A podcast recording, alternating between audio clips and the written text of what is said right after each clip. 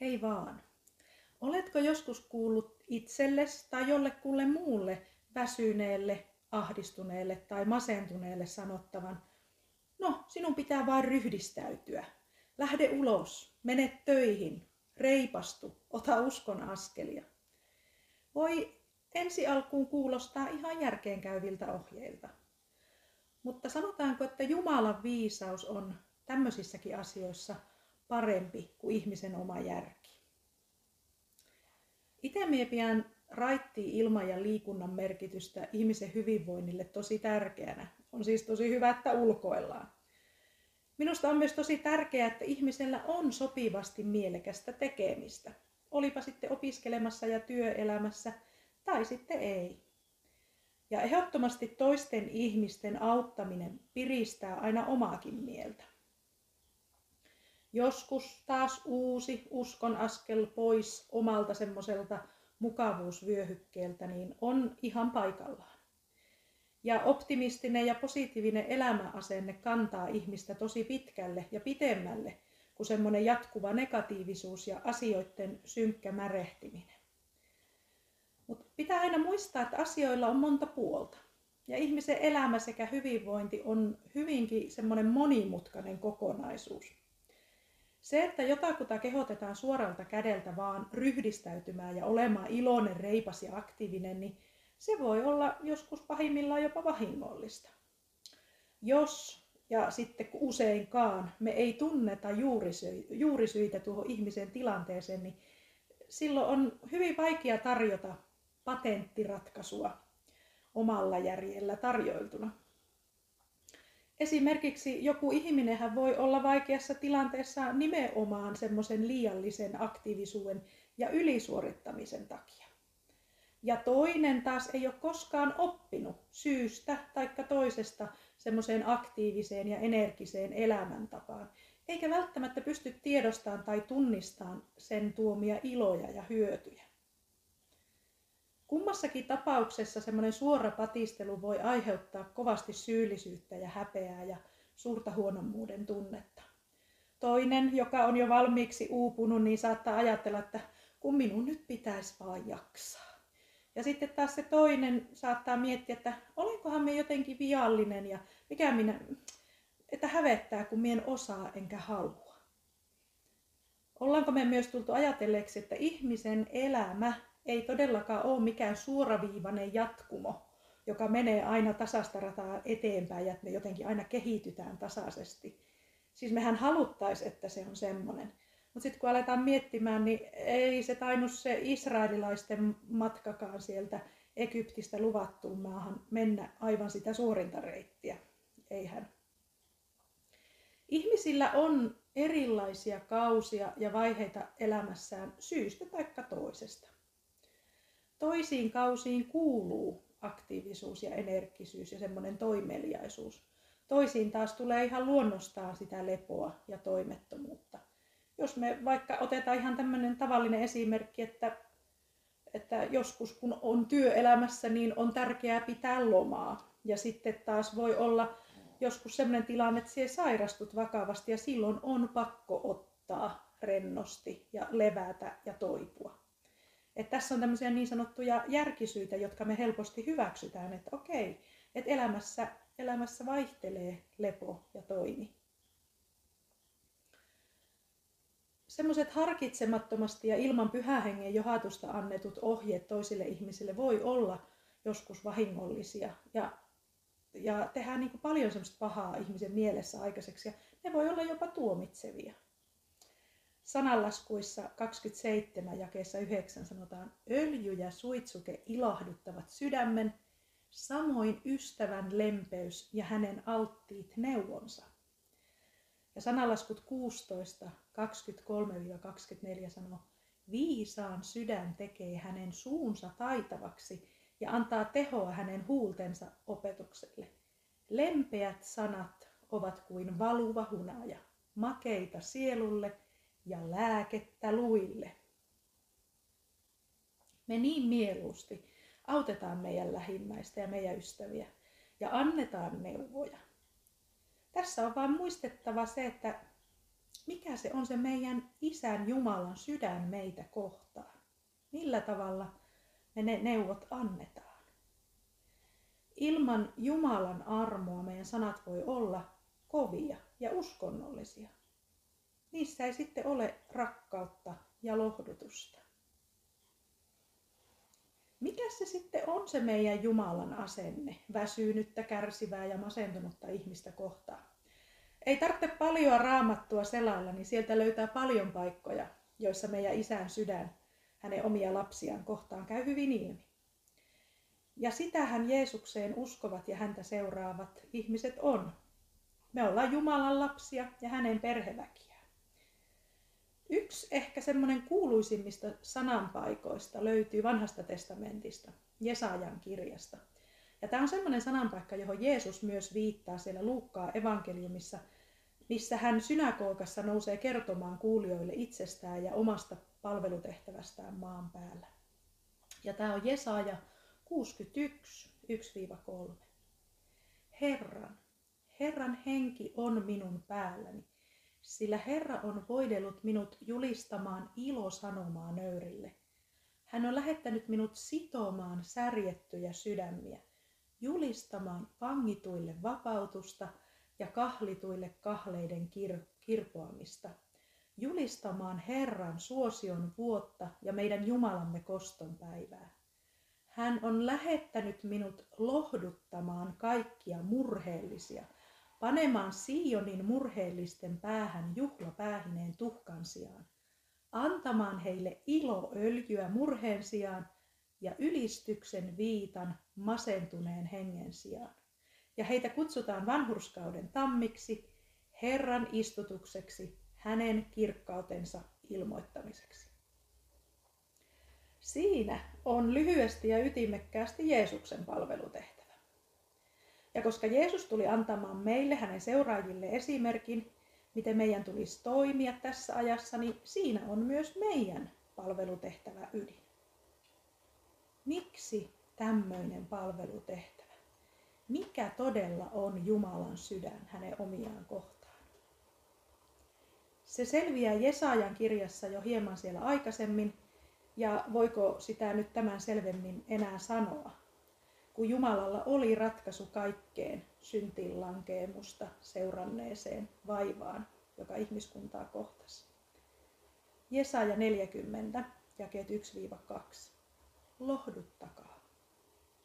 Lohduttakaa minun kansaani, sanoo teidän Jumalanne.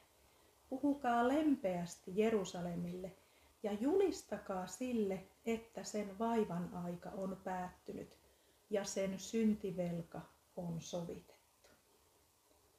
Tämmöinen on meidän isän sydän. Ja tämän hän haluaa kertoa meille ja tätä hän haluaa meidän vievän myös muille eteenpäin. Mie en tiedä, oletko sie vielä saanut siitä ilmestystä, mutta minä todella rukoilen sitä sinulle, että ymmärrät, kuinka tärkeä asia rohkaiseminen ja lohduttaminen on Jumalalle, meidän isänä. Ja Jeesus Kristushan on aivan huikea ja loputon lähde näille molemmille. Pyhä henki on näissä aivan vertaansa vailla. Ja jos et ollut tullut aikaisemmin niin ajatelleeksi, niin lohdutuksen ja lohduttamisen seuraus ja hedelmä on aina se rohkaistuminen, rohkeuden lisääntyminen.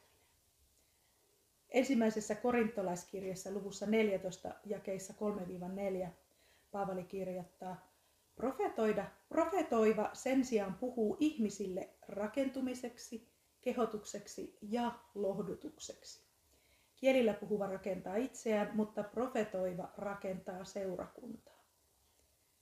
Siksi tämmöinen profeetallisuuteen kutsuttu Uuden liiton seurakunnan palvelutehtävä, niin sen yksi tärkeimmistä asioista tai siihen liittyvä asia on lohdutus.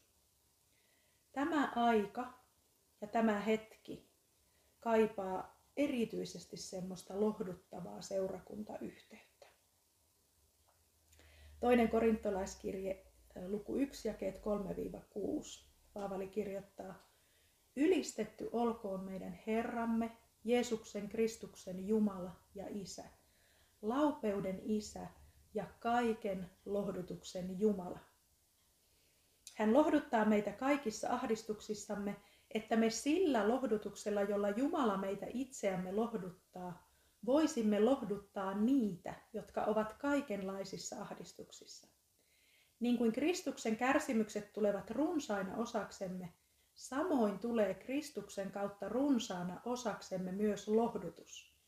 Jos me olemme ahdistuksessa, se on teille lohdutukseksi ja pelastukseksi. Jos taas saamme lohdutusta, sekin on teille lohdutukseksi ja vaikuttaa niin, että te kestätte samat kärsimykset, joita mekin kärsimme. Nuo Paavalin kirjeet Korintin seurakunnalle kertoo muun muassa siitä, kuinka hänen johtajuustaitojaan ja asemaansa oli tuolla seurakunnassa vähän kyseenalaistettu. Syynä ilmeisesti oli se, että seurakuntalaiset ei nähneet Paavalia semmoisena vahvana johtajana ja perikuvana tämmöisestä pioneerityötä tekevästä apostolesta. Mutta tämä sama sanoma, sanoma Paavalilta toistuu näissä Korintin seurakunnan kirjeissä ja muissakin kirjeissään, että tuo hengellinen voima on jotakin muuta kuin mitä nuo korintilaiset esimerkiksi kuvitteli. Hengellinen vahvuus on semmoista täydellistä riippuvuutta Jumalan omasta armosta ja, vo- ja, ja voimaa, joka vaikuttaa meidän heikkouksissa. Eli se on riippuvuutta Jumalasta ja hänen voimaansa, joka vaikuttaa meissä. Kas kun Paavalihan oli ollut aiemmin kammottavalla tavalla väärässä, kun hän vainos fariseuksena Jeesukseen uskovien seurakuntaa. Ihan meni siinä oman järkensä mukaisesti ja luuli puolustavansa hyvä asia. Paavali oli sitten kohdatessaan siellä Damaskon tiellä Jeesuksen tajunnut, että hän tarvii kaiken mahdollisen isän armon ja lohdutuksen, jota saatavilla oli. Hän ei voinut eikä hänen tarvinnut käsitellä kaikkea, haasteita, kipua, vaikeuksia, yksin ja itsekseen. Hän ei tiennyt, eikä Paavalin tarvinnut tietää kaikkea. Paavali, jos kuka osasi juosta, ja niin meidänkin pitäisi osata juosta, Isän Jumalan luo saamaan lohdutusta ja sitä kautta rohkaisua ja viisautta. Toisessa korintolaiskirjeessä luvussa 12 jakeessa 9 Paavali kirjoittaa, mutta hän sanoi minulle, minun armoni riittää sinulle, sillä voimani tulee täydelliseksi heikkoudessa. Sen tähden kerskaan mieluummin heikkoudestani, jotta Kristuksen voima lepäisi ylläni. Voisiko olla mahdollista, että kuten tämä Korintin seurakunta, niin mekin joskus erehdytään luulemaan karismaattista ja vahvaa persoonallisuutta osoituksena semmoisesta vahvasta hengellisyydestä. Paavali ei kuitenkaan löytänyt voimaa omista kyvyistään ja lahjoistaan, vaan ainoastaan rientämällä sinne armon istuimen eteen. Hän mielellään sanoo, jos täytyy kerskata, kerskaan heikkoudestani. Tämän päivänkin seurakunnassa täytyy olla tilaa heikkoudelle ja myös läpinäkyvyydelle. Heikkoutensa näyttävä seurakunta, kun on hengellisesti vahva. Jeesus näytti siis esimerkin maan päällä ollessaan, mutta hän myös kertoi meille, että kun isä lähettää meille pyhän hengen, niin mikä on tämän pyhän hengen tehtävä? Johanneksen evankeliumissa luvussa 14 jakeessa 26 Jeesus sanoo, mutta puolustaja, pyhä henki, jonka isä lähettää minun nimessäni, opettaa teille kaiken ja muistuttaa teitä kaikesta, mitä minä olen teille sanonut.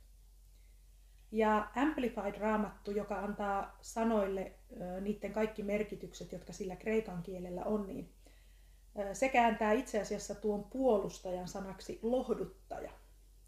Ja mitä kaikkea muuta tuo lohduttaja on, niin se on neuvonantaja, auttaja, esirukoilija, puolustaja, vahvistaja ja rinnalla kulkija. Jos me siis ollaan osa pyhähengen johdatuksessa kulkevaa seurakuntaa ja me noudatetaan Jeesuksen esimerkkiä, niin tunnusmerkkeinä siis tulisi olla se, että me lohdutamme. Tätä pyhä henki on meille ja auttaa myös meitä olemaan kaiken lohdutuksensa ja sitä kautta myös rohkaisunsa kautta muille. Eli neuvonantaja, auttaja, esirukoilija, puolustaja, vahvistaja ja rinnalla kulkija. Ajatella, meidän ei tarvi itse yrittää olla jotakin. Ei yhtään. Roomalaiskirje 8 ja 26. Myös henki auttaa meitä heikkoudessamme. Emmehän tiedä, mitä meidän tulisi rukoilla ja miten, mutta henki itse rukoilee meidän puolestamme sanattomin huokauksin. Ja me tarvitaankin joka päivä muistutusta ja rohkaisua pyhältä hengeltä. Ja hän muistuttaa meitä siitä, että me ollaan Kristuksessa vanhurskaita, täysin Jumalalle kelpaavia hänen lapsiaan, sekä siitä, että vihollinen on lyöty. Mutta mitä tapahtuu ihmiselle, joka ei saa tarvitsemaansa lohdutusta oman henkilökohtaisen painostuksen ja kärsimyksen keskellä? Kuningas Salomo kirjoittaa sitä kovin hyvin saarnaajan kirjassa, luvussa 4 jakeet 1-3. Taas minä katselin kaikkea sortoa, jota harjoitetaan auringon alla. Minä näin sorrettujen kyyneleet, eikä heillä ole lohduttajaa. Voimakas on heidän sortajiensa käsi, eikä sorretuilla ole lohduttajaa. Niin minä ylistin vainajia, jotka ovat jo kuolleet, onnellisemmiksi kuin niitä, jotka vielä ovat elossa. Näitä kumpiakin onnellisemmaksi ylistin sitä, joka ei vielä ole olemassa, eikä ole nähnyt sitä pahaa, mitä tehdään auringon alla. Kohtaatko sinäkin jatkuvasti ihmisiä, jotka tietää Jumalan lupaukset heille ja hänen voimansa myös, mutta joiden sydän on edelleen tosi särkynyt ja täynnä kipua ja monenlaisia asioita? Sinä saatat olla yksi heistä. Tällainen ihminen ei ole oppinut tai jostain syystä ei kykene tulemaan ja ottamaan vastaan Jumalan lohdutusta. Yleensä yksinkertaisin ratkaisu tähän, tähänkin on vain jutustella tämä asia Jumalalle ja opetella oleskelemaan hänen läsnäolossa ja uskon levossa ja kaikessa siinä olevassa lohdutuksessa. Hebrealaiskirje luku 4 ja 16 sanoo, Käykäämme siis rohkeasti armon valtaistuimen eteen, että saisimme laupeuden ja löytäisimme armon avuksemme oikeaan aikaan. Tämä on siis mahdollista Jumalan armon kautta. Me saahaan ja me uskalletaan tulla Jumalan luo ihan täydessä luottamuksessa. Lohduttakaa, lohduttakaa minun kansaani, sanoo teidän Jumala. Ja luonnollinen seuraus ja hedelmä saamastamme lohdutuksesta on se rohkaisu. Uusi näkyy ja uusi rohkeus virtaa, kun me saadaan sitä Jumalalta tulevaa lohdutusta. Niin kuin sanalaskut 17 ja 22 sanoo, iloinen sydän on terveydeksi, mutta murtunut mieli kuivattaa luut. Ja edelleen Paavali siellä toisessa korintolaiskirjassa luvussa 7 jakeissa 4-7 kirjoittaa, Luottamukseni teitä kohtaan on suuri, ja minulla on paljon aihetta kerskata teistä. Olen täynnä lohdutusta. Iloni on ylitsevuotavaa kaikessa ahdingossamme. Makedoniaan tultuammekaan emme saaneet rauhaa, vaan olimme kaikin tavoin ahdistettuja. Ulkoapäin taisteluita, sisältäpäin pelkoja. Mutta Jumala, joka rohkaisee masentuneita, lohdutti meitä Tiituksen tulolla, eikä vain hänen tulollaan, vaan myös sillä lohdutuksella, jota hän oli saanut teiltä. Hän kertoi meille teidän ikävöimisestänne, valitteluistanne ja innostanne asettua minun puolelleni, niin että iloitsin vielä enemmän. Eläminen lyötynä ja lannistettuna kuivattaa meidät. Meistä voi tulla hyvin kovia ja kyynisiä ihmisiä. Mutta semmoinen päivittäinen annos taivaallista lohdutusta ja Jumalan kanssa vietettyä aikaa, niin se pitää meidät kasteltuina ja virkeinä. Semmoisen toivottomuuden keskellä on helppoa unohtaa, unohtaa kaikki Jumalan lupaukset ja päämäärä. Ja silloin, jos mikä me tarvitaan sitä rohkaisua. Jumalan kanssa vietetty aika on aina semmoista inspiroivaa ja rohkaisevaa, näkyä ja lupauksia vahvistavaa aikaa. Jeesuksellahan oli aikamoinen tehtävä. Hänellä oli näky ja hänellä oli päämäärä. Ja hän sai kaiken voimansa isänsä läheisyydestä, Jumalan lohdutuksen ja rohkaisun kautta. Siksi Jeesus sanoo meillekin Matteuksen evankeliumissa luvussa 11 jakeessa 28-30. Tulkaa minun luokseni, kaikki te, jotka teette raskasta työtä ja kannatte taakkoja, niin minä annan teille levon. Ottakaa minun ikeeni päällenne ja oppikaa minusta, sillä minä olen sävyisä ja nöyrä sydämeltäni. Näin te löydätte levon sielullenne, sillä minun ikeeni on sopiva ja minun kuormani on kevyt. Jeesus ei anna niin kuin maailma antaa. Hän ei ota meitä pois täältä maailmasta, mutta tukee ja rohkaisee meitä kaikin tavoin tämän meidän täällä olemisemme ajan. Jeesus on luvannut antaa meille yli ymmärryksen käyvän rauhan meidän sydämiin. Ja sen me kyllä totisesti tarvitaankin kaiken tämän maailman hulluuden keskellä. Meidän sielulle se lepo tulee siitä, kun me ollaan nöyriä niin kuin Jeesus.